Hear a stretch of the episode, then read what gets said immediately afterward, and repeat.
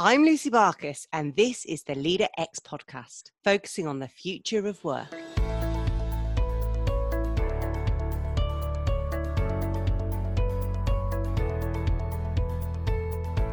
In my book, Leader X, I share my five MICE methodology, a way to lead organisation and teams. My legacy is all about what you want to create, the impact you want to have on your people, your customers, and, and ultimately the world around you.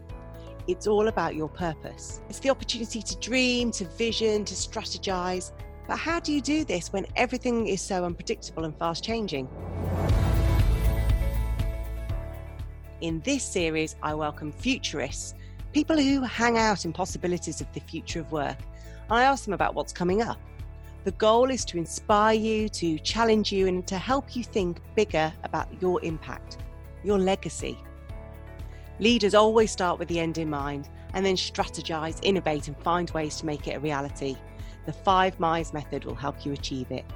So head to the website to sign up to the 3WH newsletter, uh, where those who are serious about leadership now and in the future, will get the tools, tips, and methods to be the leader they wish they'd always had. And coming up, why is it good to be a rebel leader and what does that really mean? Today's guest is Kelly Swingler, heart centered people leader, speaker, author, global empowerment coach for HR, and a psychologist. Now she's got over 20 years experience in HR, L&D and O&D and is currently completing her PhD in organisational change. Now, Kelly was appointed as the UK's youngest HR director because she's passionate about creating people focused workplaces. And what I love about her is she binned the annual appraisal back in 2009 and hasn't completed one since. Hooray! And she believes that when we burn the handbook, we actually create policies that our people will really love. She's appeared on BBC News, Radio This Morning, and Career Nuggets, and is featured in a number of HR and business publications. So, without further ado, welcome Kelly. So, welcome Kelly. I'm so excited to have you here on the show today. How are you? I'm very well, thank you, Lucy. How are you? Yeah, really good. Um, and to be honest, these podcasts have been a real savior for me because I'm just reaching out and connecting with so many awesome people who are like minded people. And, and the value that I'm getting from the, the podcasts and listening to, to you guys who have given up your time has been so beneficial. And I know it has for the listeners as well. So, so yeah, really excited to get it underway. Yeah, absolutely. Just, uh, yeah, tell, tell me a little bit about yourself. Who is Kelly? And uh, yeah, what are you up to in the world? Who is Kelly? Good question. Uh, we've, we've, we've, probably not got that long. So um, yes, I'm, I'm Kelly. Um, I actually I've got I've got two companies. Um, started my second during lockdown. So um, I um, founded the Chrysalis Crew back in January 2014.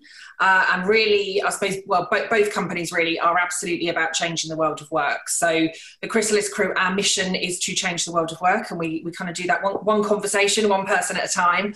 Uh, and then during lockdown, I think something that I'd had uh, in the back of my mind for years and never done anything with was then setting up uh, the Kelly Swingler brand. So I also then have kellyswingler.com, um, and that really exactly the same mission. So it's all about changing the world of work, but much more on a one to one basis with senior HR leaders uh, and senior managers.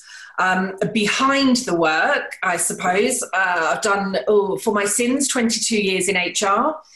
And I suppose outside of that, I am mum to uh, twin. Well, they'll be twenty in December. Mum, mum to twenty-year-old twin boys. Uh, stepmom to two boys. Um, and then our gorgeous uh, rescue fur baby, who we thankfully got just before lockdown started. Um, total people geek, um, kind of lifelong learner, love my kind of yoga and breath work and, and all of those sorts of things. So, but I suppose from a you know from from a coaching perspective from a consultancy perspective from a life perspective and even a lot of the i suppose the holistic stuff that i do around kind of yoga and breathing and, and all of those sorts of things i think i'm really passionate about the whole. So actually the whole person the whole organization the whole team um, and i think that ripples through a lot in in all of the stuff that we do. So i think a, a conversation that i had with someone yesterday so i've always been a generalist uh, throughout my entire career, I've, I've been a generalist. But I think we were we were talking about kind of what makes the expert status, and I think we're, we're still categorising it, aren't we, in those kind of ten thousand hours. Uh, so if it is such a thing, uh, I think I've kind of got to to expert generalist status uh, through, throughout my career. But I think all of that kind of ripples through in in everything that that we do really. So yeah, I, I love it. Oh, that's wonderful to hear. Um, because I myself am a generalist, and when you know people look at my, I suppose my CV, they can see that I've jumped around from here, there, and everywhere. But actually, me as a human, me as Lucy, my beliefs and values have always been the same. So it doesn't matter whether I'm working in the energy industry or working in a data team or working on a leadership um, program. It's actually just still me, my thoughts, my ideas. Uh, so I don't think there's anything wrong with being a generalist. We need to like celebrate us a little bit more. Absolutely, I think, like you said, I think as long as we are, you know, but I'm, I'm really. Uh, I'm really passionate about you know my values and making sure that they show up in everything that I do and, and everything that I say. And I think we've still got this misconception in business, haven't we? That you know, if you've if you've not worked in a particular sector before, or you haven't worked in a particular role before, actually, you know, we, we don't want to work with you. It's it's more difficult to kind of get in. But I think if we can look at those core values and look at those transferable skills, I think that would make a massive difference for all of us. So I am proud to be proud proud to be a generalist. Um, and, and being able to take that take all of that into everything that I do really. Well, really interestingly, I was talking on a previous podcast about a uh, book that I I came across it as part of um, being on the Business Book Awards earlier this year. Um, but it's by a well-known author, Matthew Syed. It's called Rebel Ideas, yes. and his you know uh, his point of view is that if you just keep having experts working on the same problem, you're going to keep getting the same answer. So instead, let's be a rebel and go and get lots of different ideas from people who've worked in different industries or completely different uh, career paths. And actually, that spark or that idea can turn into something really fundamental. And Absolutely. it's just really interesting because in your bio, you also are attracted to the word rebel and pride. And um, that's my language. I love that. Yeah. So tell me a little bit about why those words, what what drives those words into your bio, and how does it influence the work that you do? Yeah, I suppose firstly, I think Matthew Syed's book is probably that one um, in, in terms of in terms of the rebel stuff. But yeah i think I, I, suppose it wasn't necessarily a word that I, I kind of chose. I think it was probably one that i was given actually right the way through through school and, and even from my parents. I think it was and that wasn't necessarily you know kind of being rebellious for the sake of being rebellious or, or trying to argue. But i think uh, right the way through my life i think i have I, I, don't do particularly well with the superficial stuff. So actually if we're working at kind of this this level that doesn't necessarily cut it for me. Like i want to understand what's at the core. I want to really get to to the bottom of things. And so i think from you know teachers and parents it was you know kelly's being a rebel again kelly's being rebellious again. And it, and it wasn't. I just had this, you know, this kind of gut feel, this real kind of internal drive to really get to the bottom of things. And I think then as I started my HR career, um, that word continued to follow me. You know, my my my chief execs, my HRDs, you know, as, as I was kind of starting up, would would see me would talk about me as the rebel in the team that was always you know always challenging or always looking at, at different ways of doing things and I think I, I actually um, was was super proud. A couple of weeks ago, I got the opportunity to actually interview Patty McCord, and like her her first opener, or you know, I'm just anybody that can put rebel and HR in the same sentence. Like I'm super excited to be speaking to, and I think rebel is coming up much more in the HR space. I think we're talking about it much more from a leadership space, but you know, I, I suppose for me, it's it is just me. You know i want to challenge i want to get to the core. And if if that has received the label of rebel uh, then again i'm you know I'm, I'm totally up for that. And you know if, if that is about change and thinking and doing things differently and all of those sorts of things then i'm super proud to do that. Um, and i think from the tribe perspective uh, that probably came up for me just before I'd started the business. So I was actually at a, a women's women in leadership development program with with my then coach, um, and what she would do throughout her leadership workshops was put put women into tribes within the within the workshop. So we could we could kind of start to start to really kind of grow as grow as a group. And so that carried on and i'm still in contact with my tribe that i'm you know that i met from from one of those very first programs. But i also then from a culture perspective um, was trained and, and developed and, and can now kind of facilitate the tribal leadership model from a from a culture change perspective. And when you look at it from that perspective the, the tribal leadership really from, from culture focuses on three things and says that culture is is literally language relationships and behaviors. So again i think when we break it down into those three categories it's really simple. And if we look at tribes within organizations and again the language relationships and behaviors that we are all working within we do create you know kind of tribes within tribes. So i think again that's that's something that probably and again maybe that had always been there but i think more specifically for me from about 2013 so yeah so that's that has continued in everything uh, again everything that that we do everything that i do. I, I remember um, hearing about one company it was uh, somebody had passed on the story to me so I, I don't know which company it was but what they actually did within their organization was to create tribes. Mm-hmm. and but they did it almost like the old house point system that you would have at school but not from a you know let's compete against one another but let's create these these tribes. So on day one you might be put into let's say gryffindor or hufflepuff or whatever um, and you will have somebody from a completely different part of the business mm-hmm but part of that tribe and yeah. they will come and support you and they'll take you for lunch and they'll show you around. And then you know they will do um, forums together because it's a cross section of different hierarchies and different departments. And and people started not only just taking pride in well a sense of wider belonging but actually they felt this unity but it wasn't just their team and their function. It was to their tribe across the the organization and i really love that approach and I think I think again just the word tribe. So you know what you what you've just kind of said there is is really what we would see in kind of agile teams, agile project teams, uh, matrix management, and those sorts of things across organisations. But and, and sometimes it can work brilliantly, but I think sometimes just the word tribe gives you that feeling and that sense of belonging. I am part of this tribe, and I think when we look at you know tribes historically um, and how they all come together and you know how tribes and you know with, within villages and and how all of those things grow. There is that sense of we are all in it together. There is that sense of we're all here to look after each other and coach and nurture and develop and, and all of those sorts of things. And i think sometimes by using the word team it's a group you know it's a group of people and so, unless we really put the work in to create that kind of tribal mix in a team perspective, we don't always gel in teams in the same way that we do if we call it a tribe. And it's you know it's a it's just a you know it's a word. But again coming back to language relationships behaviors it can be a very powerful word that can make a massive difference right right the way across organizations. So yeah the, the more people that can uh, maybe put tribes across their organizations again maybe the, the better the change that we, we will start to see. And what's been really interesting for me looking at different organizations throughout this pandemic is that the the ones that weren't thinking of unity and belonging and people that uh, treating their people like assets and, and as humans well, their employees actually just felt kind of isolated and alone, even in the office. Yeah. So then you take that into lockdown, and this isolation became even worse.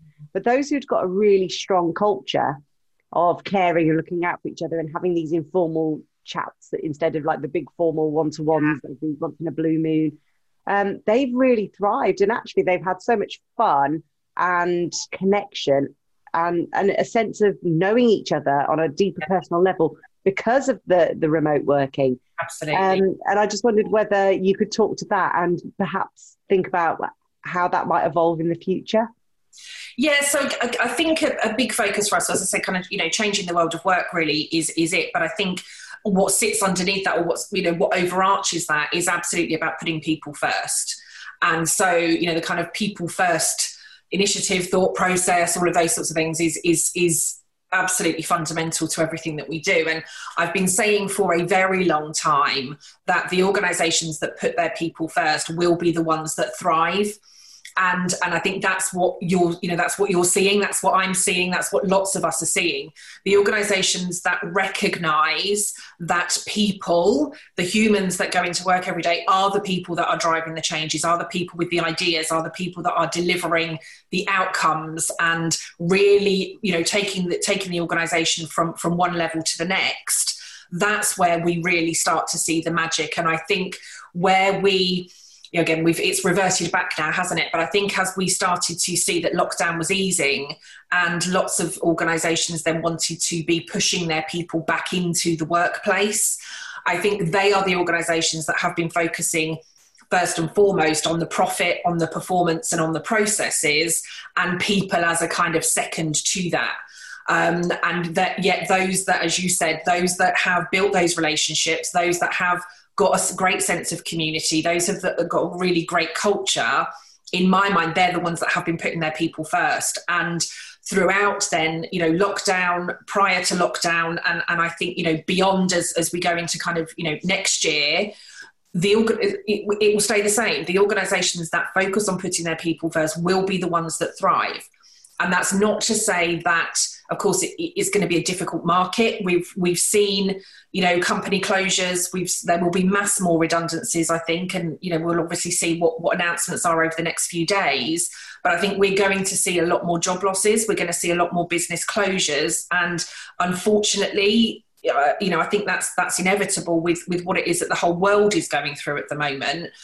But I still believe that the organisations that are putting their people first even if they have to close, they are the ones that are supporting their people through the transition and through the exit. They are the ones that are offering support and training and you know offering help with CV reviews or coaching or mentoring or or any of those sorts of things. So you know, if, if, any of those organizations open up again or if they're able to start recruiting again, I'm sure lots of those people would then want to go back into those into into those organizations to um, you know you know because they have felt that that sense of belonging and, and that sense of community well, so I guess they'll be going back willingly rather than feeling yes. like they have to and it's yeah absolutely policy yeah, and but again, I think you know, I think where they're putting people first. You know, I've, I've seen some amazing examples over the last few months, and even more so over the last few weeks, with you know people that are giving allowances for people to set up their home offices, um, people that are giving allowances for people to go into co-working spaces, people that are giving you know coffee allowances for people to go and work at coffee shops if you know if, if they need to break outside of the house and and again, I think for a lot of people, that's going over, you know, in effect, what we would class as over and above. But what they're doing is they are putting their people at the heart of it, saying, what is it that you need? How can we help you? How can we support you? And how do we make that happen? Whereas on the flip side, you've got, you know, I know either one, one particular global organization, there is still some of their team that are working from spare rooms with ironing boards as their desk setup. And the organization is just sending them details of you should think about buying this and you should think about buying that. And, and some people do not have the financial means to be able to do so. Um, but again, they're focused more on their profits yeah. and therefore expecting their people to set up their home office function. And, and I, for me, I just think that's completely backwards because with those organizations, they will be the ones that people want to leave to go to organisations that put people first. So, yeah.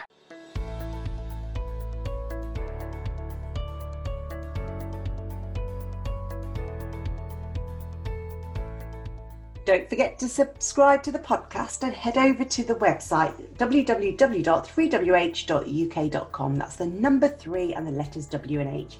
And there you can subscribe to the newsletter. You can also take the Leader X quiz and test how Leader X you really are.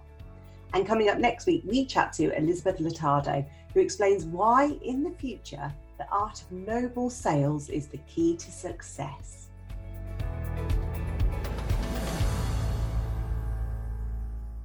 It's one of those interesting things that um, when you look at how uh, businesses of the past and some still today, but you know, I, I like to think of them as um, past focused, they saw people um, or the people that they hire as uh, a fixed cost. Yeah. Or they saw it as an expense, and you know, yeah. even we still use the word uh, signing off your expenses um, because it's seen as a negative cost. Yeah. yeah. Whereas those who see people as an asset, they're really noticing and appreciating the value that they add. So if we invest in this asset, then we're going to get more out the other side.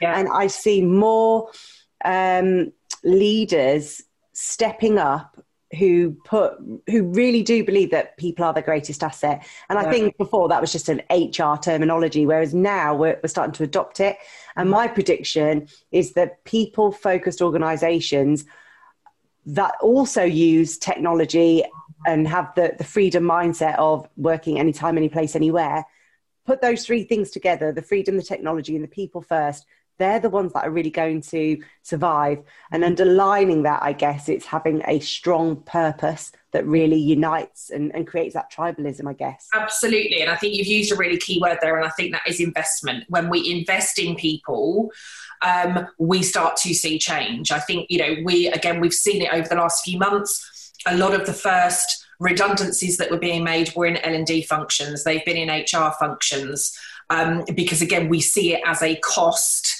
we don't see it as an investment for the future of the business, for the future of the people, you know, for, for our growth and, and all of those sorts of things. And again, I totally get that within this climate, we need to be looking at cost savings. But I still think we we mistake a lot of the people stuff as cost instead of investment. And again, I think where you are putting your people first, it's an investment, it's not a cost. Yeah, brilliant. So tell me a little bit about what are you doing right now to support your clients and, and leaders so that they are better prepared for the future? I think we are carrying on really doing doing what we're doing. I, I, I, think you know that that has stayed very strong for us. I think getting leaders, getting HR professionals. We've been doing some work with managers and, and then varying different employee groups um, across different organisations, and that is about this people first. Um, so in effect, you know, doing away with a lot of these unnecessary policies and processes, and yeah, and speaking to people. Uh, you know, I think I've seen lots of you know, lots of people have been coming out of the woods, but you know, we, we need to have uh, more robust performance management processes because people are now working from home. It's like, no, you don't. You know, from from from me personally.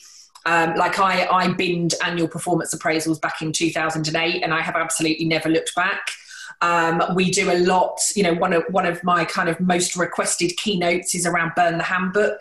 Um, we do not need all of these unnecessary processes and procedures. So I think really it is getting organizations to look at how they can put their people first. It's looking at how they communicate with people, it's looking at how they engage with people. Um, some of it is looking at structures, some of it is looking at working practices.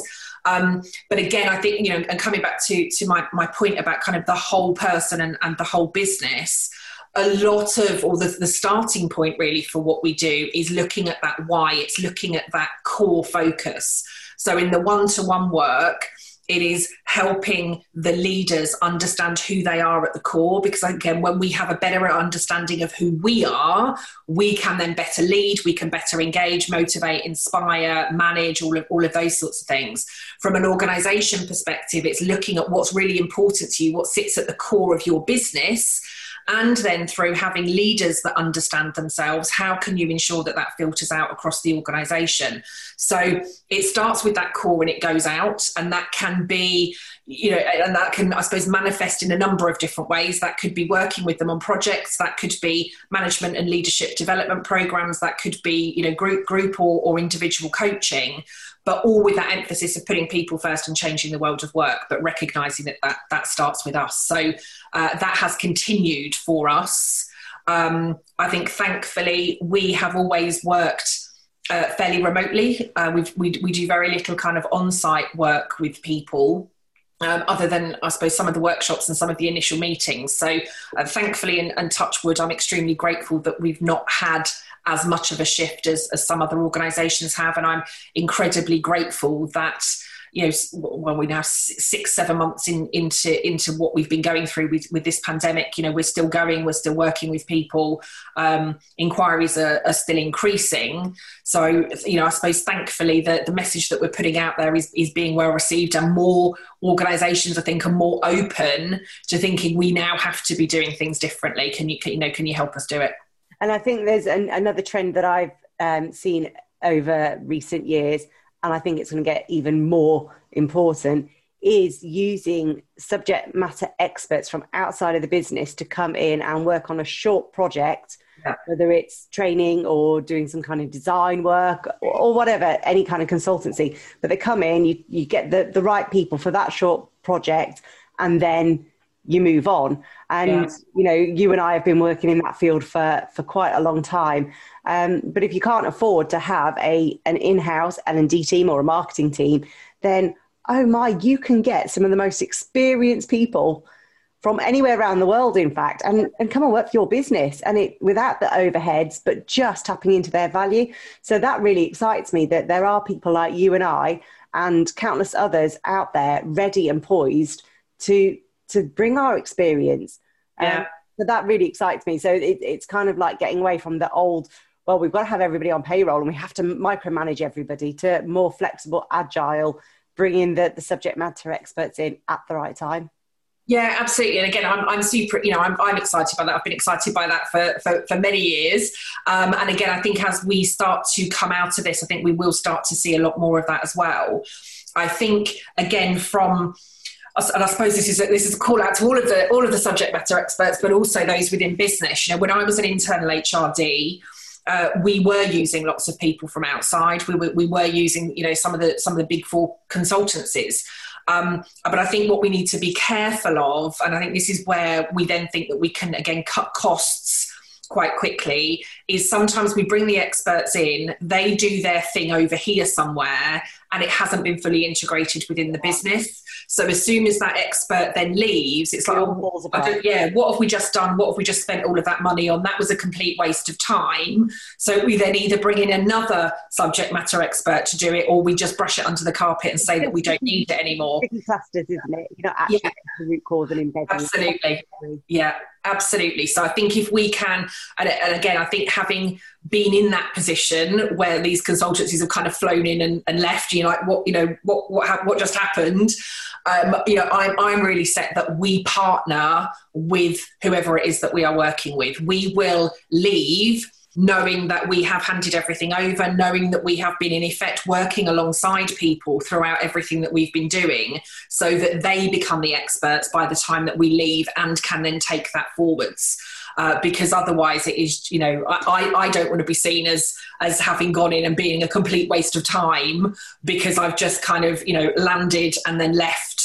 Uh, with, without kind of feeding that through. So I think the more of us that can ensure that we do that, um, then I think we start to get much more of the success. Do you know what? In my early business formation, which is about to come into the eighth year now, but very early on, I would go in and I would do two day workshops or one day workshop and, and present. Um, it was a bit feast and famine. I'd go wherever the work was. Yeah. But I came away feeling, you know, for for the day, I'd feel really pumped up. But then a few days after, I'd, I'd feel really unfulfilled and really quite low because for me, I wasn't then being able to see the results of that.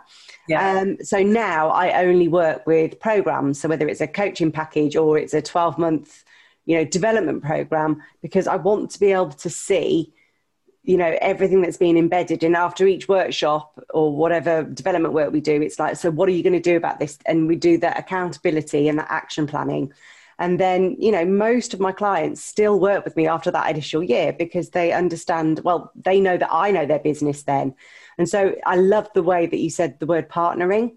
And the other observation I wanted to come back to something you said earlier was a, about that self awareness and self development.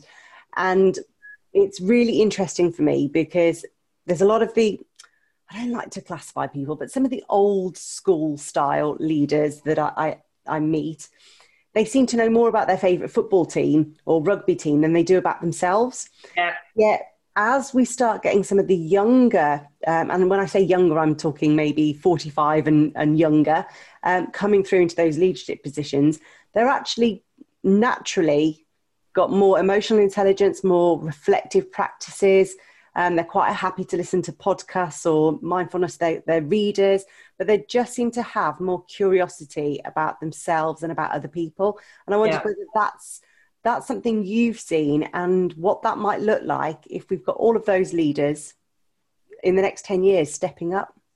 Yeah, and I, I, I, echo that. I think I, I have seen the same. I, I have worked with some of those chief execs and some of those directors who, you know, know much more about competitors or football teams or, you know, kind of outside or other people's business. Yeah. Um, and, and again, I th- you know, I, I, think some of that has been, you know, part of society, part of their upbringing. You know, for for some of the um, I suppose, more more mature um, senior leaders and leaders that that we have at the moment. You know, if you think about their their upbringings, you know, you didn't talk about emotions, you didn't talk about feelings, you didn't talk about how you know how you know stress really you know wasn't a thing. You know, you you just got on with things. But even talking about you know, for a lot of these people, just saying, "What's your vision?" Yeah, and they, and they yeah, yeah, and again, I, th- I, think some of that comes from you know kind of where we, you know, if you think about the schooling, if you think about education, if you think about work, it what it was practical. You know, you turned up at work at, at school, you wore the same as everybody else, you dressed the same as everybody else, you spoke the same as everybody else. You then got into the workplace, and you were, you know, you were here between the hours of this time and this time, and you were just expected to get on with it. Um, and really, that's what we were paying people for. I think as we then, you know, kind of start to go down the generations, I think we've started to question that a lot more. I think we do still have, and you know, even even people my age, um, you know, I, I think for a lot of us, we still go through school really not having that sense of who we are or what's important to us. We go into the workplace and, you know, throughout school education, and the workplace we we really kind of have to sign up to the school's vision or the university's vision and the organizational's vision and and the behaviors that are expected in all of those. And and i think again you know i think from from a mental well-being perspective i think really that's why we see lots of people then starting to burn out or having you know i suppose you know still the term kind of midlife crisis because it is actually who am i? Like is this really it and then we start to do a lot more of the self exploration. So I think as we're starting to see some of those younger generations, I think it is because more of us that have been you know, kind of maybe the generation before have started to question and have started like do the stuff that makes you happy. Don't follow my dream. Don't do what you think I want for you. You, know, again, looking at my sons, you know, my my my, my son's twenty at, Chris, at Christmas they are very, very, they know who they are, they know what's important to them, and they know what matters. Um, when I was their age, you know, it was still, you know, I was still probably exploring who am I, what are my values. And whilst they were there, I probably wouldn't have been able to articulate them in the same way that my sons can now. And so, and, and my goal after you was to obviously have fun and live like an episode out of Friends, but it was yeah. about I need to get a job. I need to yeah. get a mortgage. Yeah. And um, it didn't even occur to me that I could actually just play around and stuff or start my own business or be a bit of a rebel at that stage because there was still that conditioning. But yeah, yeah you and I now have um, raised our children, same as the rest of our generation, have raised our children to, you know, think about these really big questions. And also, as as we raised them, we were asking them, "How are you feeling today? Yeah. Tell me what was good about school. What didn't yeah. you like? And so they've got this verbal um, dictionary within them, I guess, so they can articulate themselves. So for yeah. me, that's really exciting for the future because it just means that everyone's going to have a lot more emotional capacity. Of course, they they've got their other ills to do with social media. Yeah. yeah. Stuff, but we'll part that for now. But just from a human point of view, these people going into the workplace or forming their own businesses it's very exciting. It uh, is. But then you hear the other people saying, well, they're so entitled. But actually, no, we've given that entitlement. We've, we've taken away all of the stuff that they don't need to worry about. So they can be the fullest expression. But then you need to change your cultures to embrace this brilliance rather than trying to just clone them into what you used to be like. Absolutely. And again, the world around them has changed. Now, I was living on my own at 18. I bought my first house when I was 19. You know, I, I had all of these things that would go, you know, my sons are 20, they're, you know, they're talking about we'll probably be here until we're 25. Again, within the workplace, when I started my career, I was absolutely certain that the organisation that I joined, you know, they, they give you a, I think it was a, a six month sabbatical after 25 years service. Like I was planning what I was going to do with my six month sabbatical 25 years down the line. We, you know, the job for life is no longer a job for life. You know, the one constant that we see now is change. And actually, I think the younger generations again from you know kind of whatever age group it is that, that you kind of want to look at we have we've grown up with that change. We're used to change. We've become more resilient to it.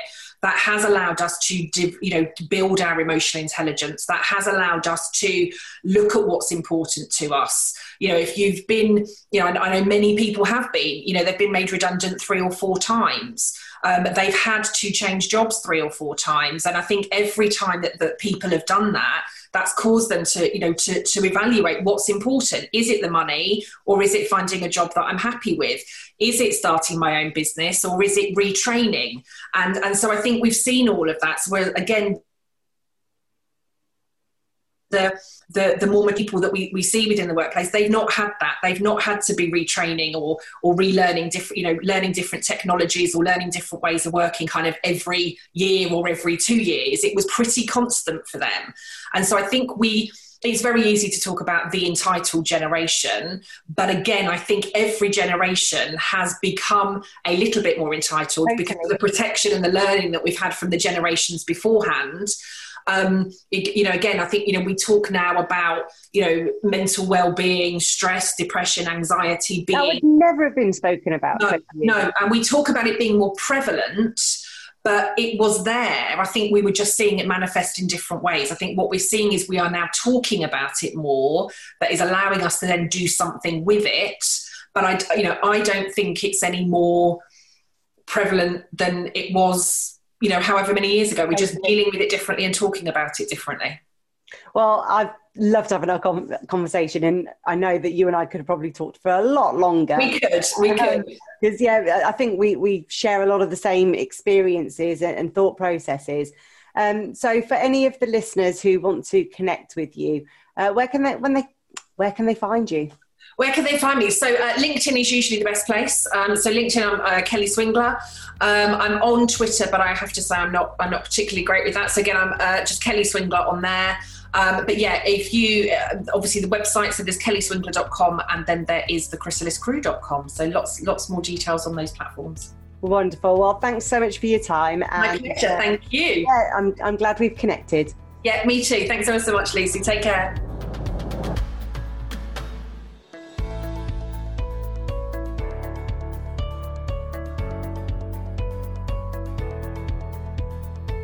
So that's another episode done. Don't forget to buy the book, Leader X, subscribe to the podcast, and sign up to the newsletter at www.3wh.uk.com. That's the number three in the letters W and H. And now it's time for you to step up, take control, and lead with impact. Tune in next time for another great guest. Bye. Thank you for listening to the Leader X podcast. The Leader X podcast is a gifted gab production for 3WH.